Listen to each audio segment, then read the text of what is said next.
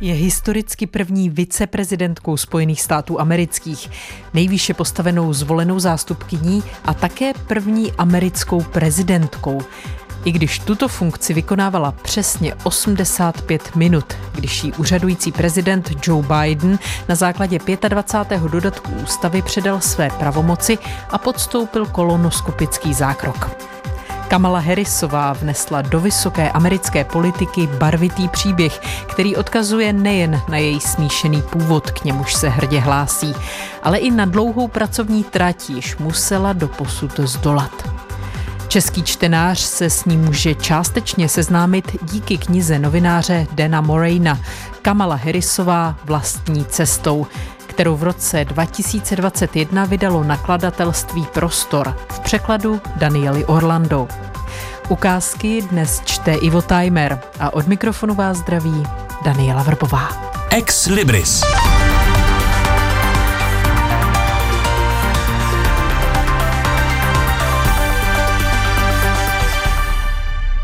Když Barack Obama kandidoval v roce 2004 na senátora, navštívil i strategicky důležité San Francisco.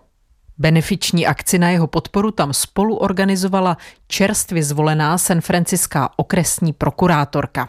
V českém systému bychom řekli asi okresní státní zástupkyně Kamala Harrisová. S Obamou se tou dobou znali asi rok a spojovalo je podobné politické smýšlení.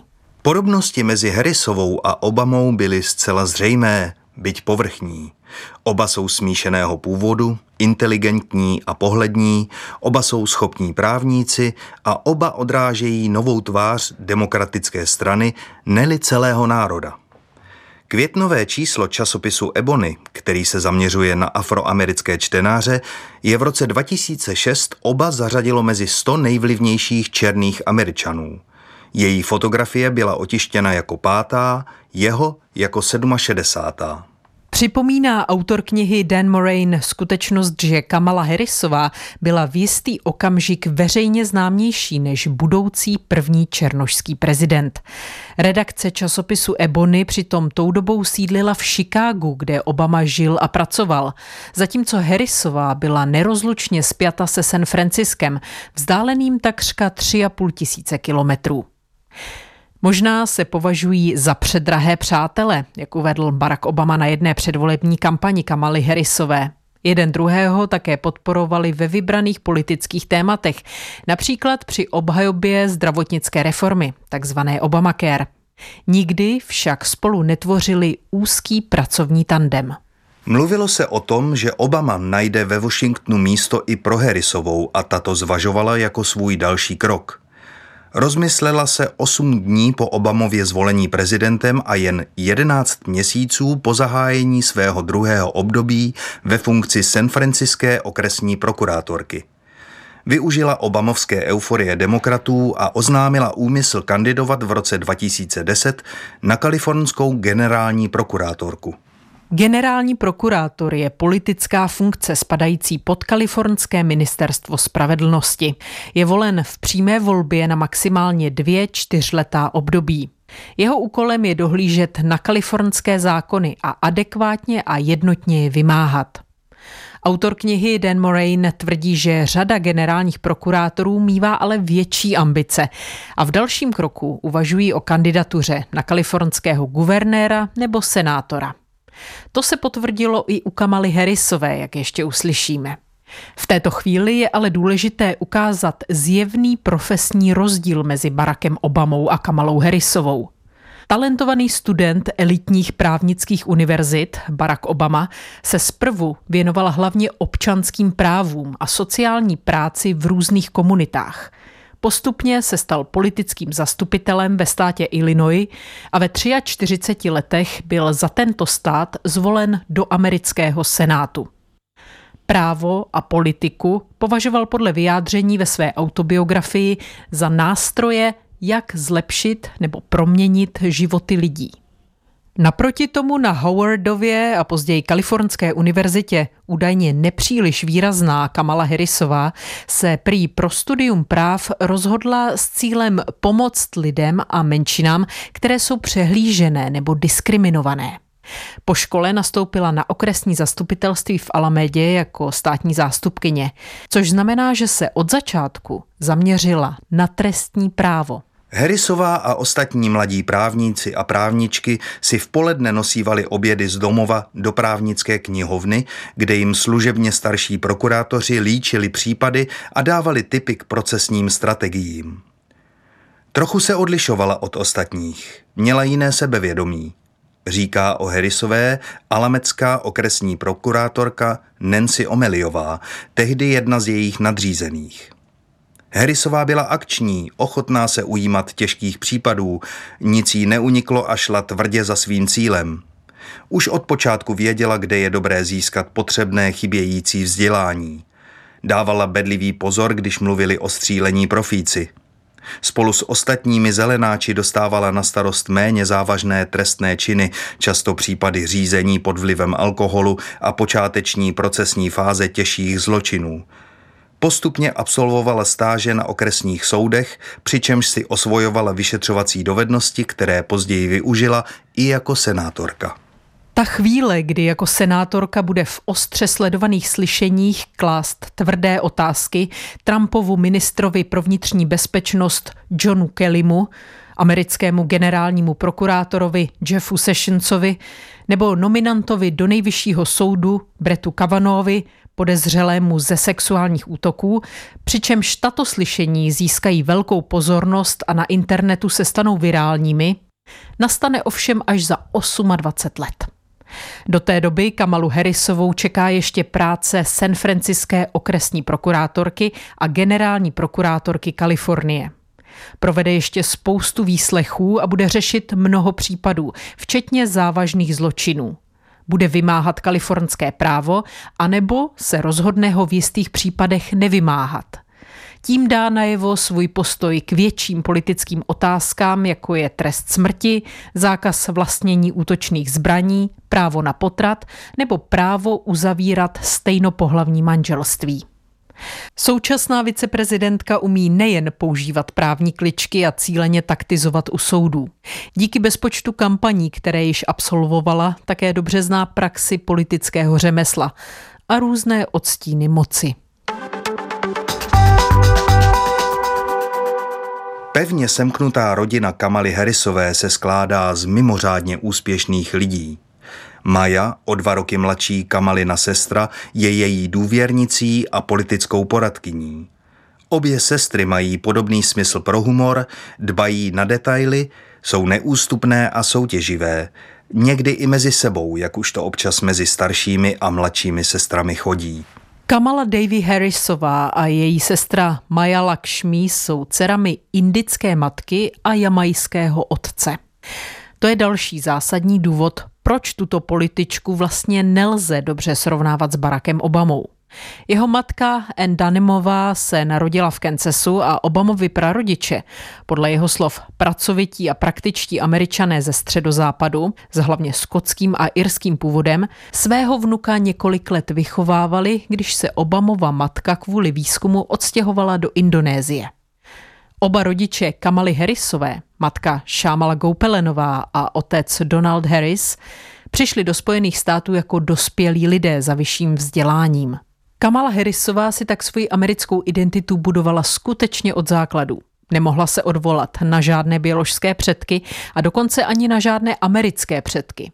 A samotná její rodina byla multikulturní a multirasová. Když Šámala Goupelenová přihlížela z rodu nové politické kultury ve Spojených státech, dbala na to, aby si její dcery uvědomovaly své indické kořeny a podnikla s nimi cestu přes půl světa za prarodiči. Měla však před očima i Ameriku s jejími rasovými a genderovými postoji – bylo jí jasné, že vychovávala dvě dcery tmavé pleti, jak píše Harrisová ve své autobiografii, které v Americe budou lidé vnímat jako černošky. Šámala Goupelenová byla nejstarším dítětem vysoce postaveného úředníka v indickém Chennai. V Novém Dillí vystudovala na vysoké škole domácí práce. Poté s otcovým požehnáním odjela jako 19-letá na univerzitu v kalifornském Berkeley. Vystudovala výživu a endokrinologii. Udělala si doktorát a v následujících desetiletích si získala uznání svým výzkumem v oblasti rakoviny prsu. Její studie byly víc než stokrát citovány v jiných vědeckých statích a na svou práci získala dotace v hodnotě úctyhodných 4,76 milionů dolarů. Uvádí Dan Moraine. Také Donald Harris se stal úspěšným akademikem. Do Kalifornie přijel v roce 1961. Byl tak trochu radikál, neboli nekonvenční, jak říkávají ekonomové. Nehlásil se k tradičním ekonomickým teoriím, tehdy prosazovaným americkými univerzitami. Působil na více institucích. Jednou z nich byla i prestižní Stanfordova univerzita. Tamní časopis však jím přednášenou ekonomii označil za marxistickou. To v 70. letech nevěstilo perspektivní výhlídku dalšího setrvání v pedagogickém sboru. Zastal se ho však svaz pro radikální politickou ekonomii a o celé otázce se psalo i ve školním věstníku. Studenti získali přes 250 podpisů na petici požadující, ať se katedra ekonomie formálně zaváže k marxistické ekonomii, pověří tři členy pedagogického sboru studiem tohoto oboru a doporučí Harrise pro zaměstnání na plný úvazek s možností definitivy. Donald Harris napsal, že nepocitoval kdo ví jak silnou touhu ani muka ohledně setrvání na Stanfordu. Nakonec ho však vzali a on se stal prvním ekonomem tmavé pleti, jemuž byla na tamní katedře ekonomie udělena definitiva. Na univerzitě působil až do svého odchodu do penze v roce 1998. Dodnes je držitelem titulu emeritního profesora. Rodiče Kamaly Harrisové spojovala angažovanost v politických otázkách 60. let. Pravidelně chodili demonstrovat za občanskou rovnoprávnost a rasovou spravedlnost, za ekologické otázky, proti válce ve Větnamu, za práva vězňů. Harrisová vypráví, že ji na demonstrace vozili v kočárku. Zmiňuje rodinnou historku, jak se jí matka při jedné příležitosti ptala, co chce, když v něm fňukala. Sobodu, odpověděla prý. Po šesti letech se však rodiče rozešli a Kamala a Maja vyrůstali převážně s matkou. Ta s nimi v období dospívání přesídlila na čas do Kanady, aby se potom opět vrátili do Kalifornie. Mladší dceři Maje se v 17 letech narodila dcera Mína. S Mínou v patách Maja vystudovala Kalifornskou univerzitu v Berkeley a práva na Stanfordově univerzitě. Tam se seznámila se svým manželem Tonym Westem, který je od té doby důležitou součástí kampaní Kamaly Harrisové. Tony West se už jako chlapec podílel na prezidentských kampaních, počínaje Jimmym Carterem v roce 1976. V roce 2004 ho uchvátil projev Baracka Obamy na Národním sjezdu demokratické strany a spolu se svou švagrovou se zapojil do Obamovy prezidentské kampaně v roce 2008. Později vedl občanskoprávní sekci Ministerstva spravedlnosti za Obamovy vlády a vypracoval se až na přísedícího generálního prokurátora, to jest třetího nejvyššího představitele Ministerstva spravedlnosti. Po obamovském období pracoval jako poradce u společnosti Pepsi. Nejnověji zastává místo generálního poradce firmy Uber – v této funkci bojoval proti snahám zaměstnaneckých organizací přinutit Uber a podobné podniky fungující na principu tzv. zakázkové ekonomiky, ať najímají pracovníky na regulérní zaměstnanecký úvazek a ne jako smluvní dodavatele služeb. Kamala Harrisová se postavila za pracující, ne za Uber. Maja Harrisová se stala ředitelkou severokalifornské pobočky Amerického svazu pro občanské svobody. V této funkci pomáhala Kamale Harrisové vést kampaň proti iniciativě, jež chtěla zrušit stejnopohlavní manželství. Pracovala též pro Fordovu nadaci a v prezidentských volbách v roce 2016 působila jako politická poradkyně Hillary Clintonové. Majina dcera Mína rovněž vystudovala práva a stala se součástí politické organizace Kamaly Harrisové. Je provdaná za jednoho z vedoucích pracovníků Facebooku, Nika Ejagua, píše knížky pro děti, zastávala jednu z řídících funkcí v Uberu a je zakladatelkou organizace Akční kampaň neobyčejných žen. Mínina verze neobyčejné ženy je něčím mezi politickou organizací a oděvní značkou. Prodává trička a mikiny s různými inspirativními hesly. Je mezi nimi i Teď mluvím já.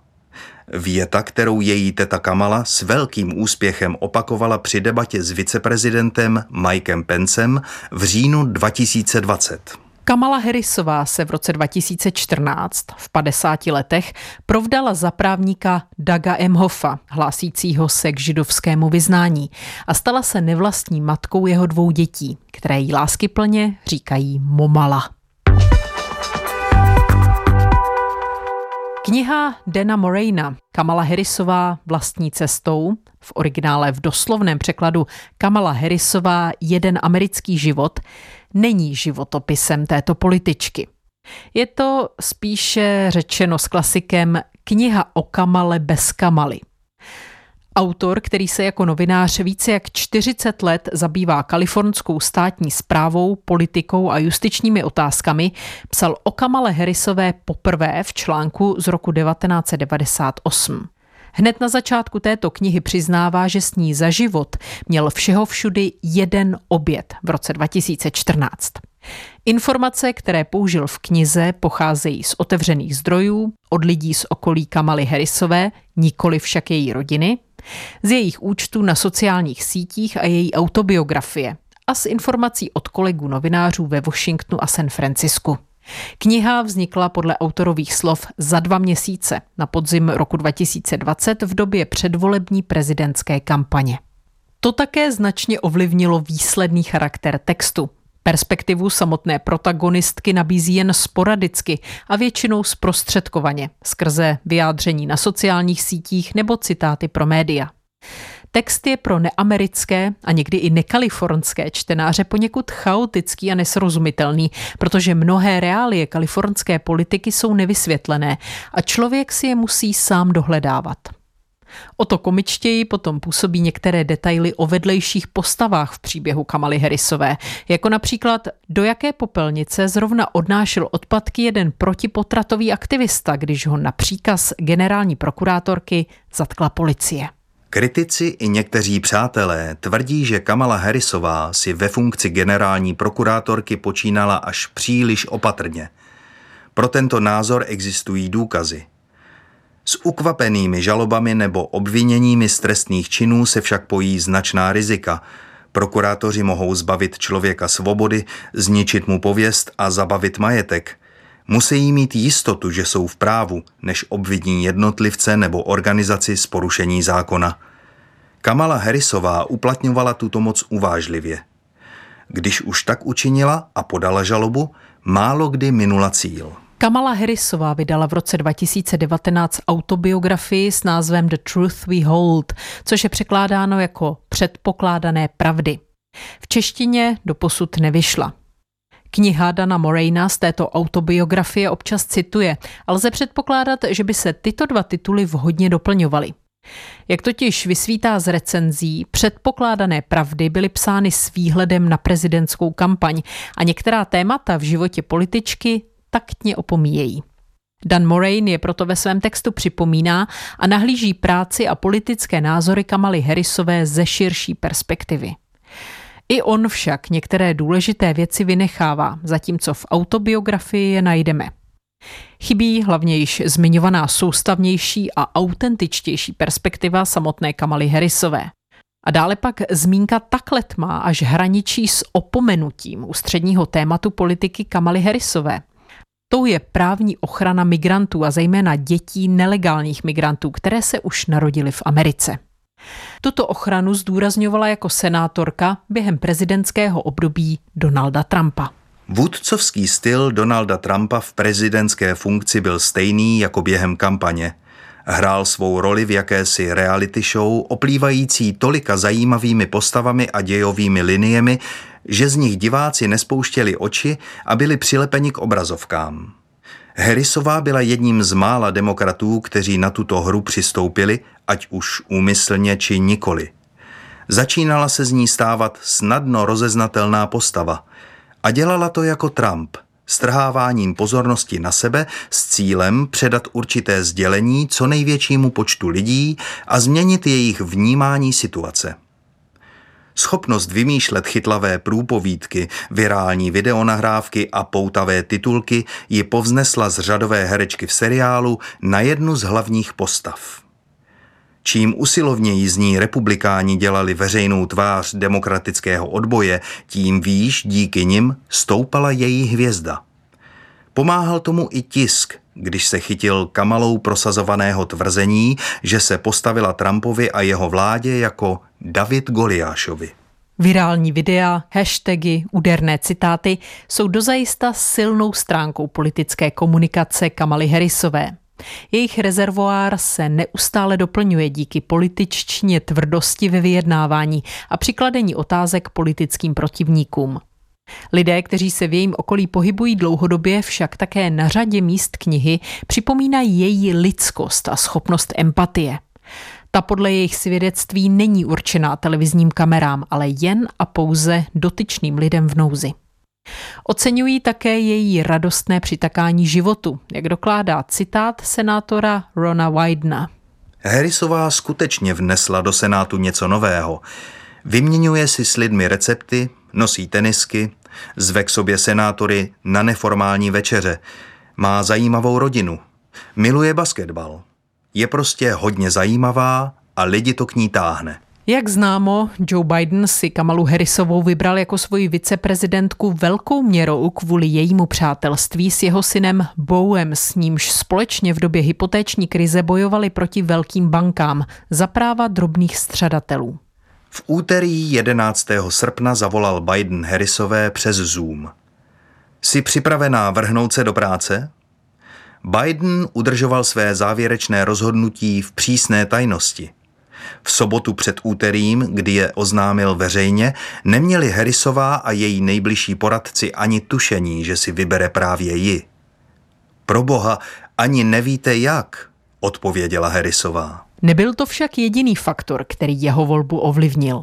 Harrisová udělala kariéru v drsném světě San franciské politiky, prověřili ji investigativní novináři i jedni z nejlepších opozičních výzkumníků obou politických stran. Při kandidaturách tvrdě bojovala a vítězila i prohrávala. Bidenův tým ji znal z dobrých i méně dobrých stránek. Mohla být zdatnou soupeřkou v debatě s viceprezidentem Mikem Pencem a neměla ve zvyku dělat chyby při předvolebních turné.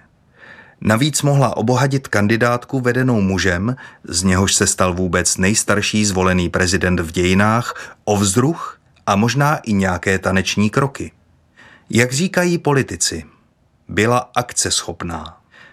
Také chtěla odvyprávět jeden příběh, jedinečný a skrz naskrz americký příběh. V říjnu 2022 bude Kamale Harrisové 58 let. Její politická dráha a její americký příběh se rozhodně nezdají být u konce. Vše spíše naznačuje, že o ní ještě mnohé uslyšíme. Doufejme, že toto její politické období od funkce senátorky, viceprezidentky a dál zachytí ještě i další knihy a navážou tam, kde text Dana Morena i její vlastní autobiografie končí. Ukázky z knihy Kamala Harrisová vlastní cestou v překladu Danieli Orlando četl Ivo Timer. Knihu vydalo nakladatelství Prostor v roce 2021. Režii měla Michaela Krčmová, technická spolupráce Jaroslav Novotný. Zaujatý poslech dalších pořadů vám přeje Daniela Vrbová.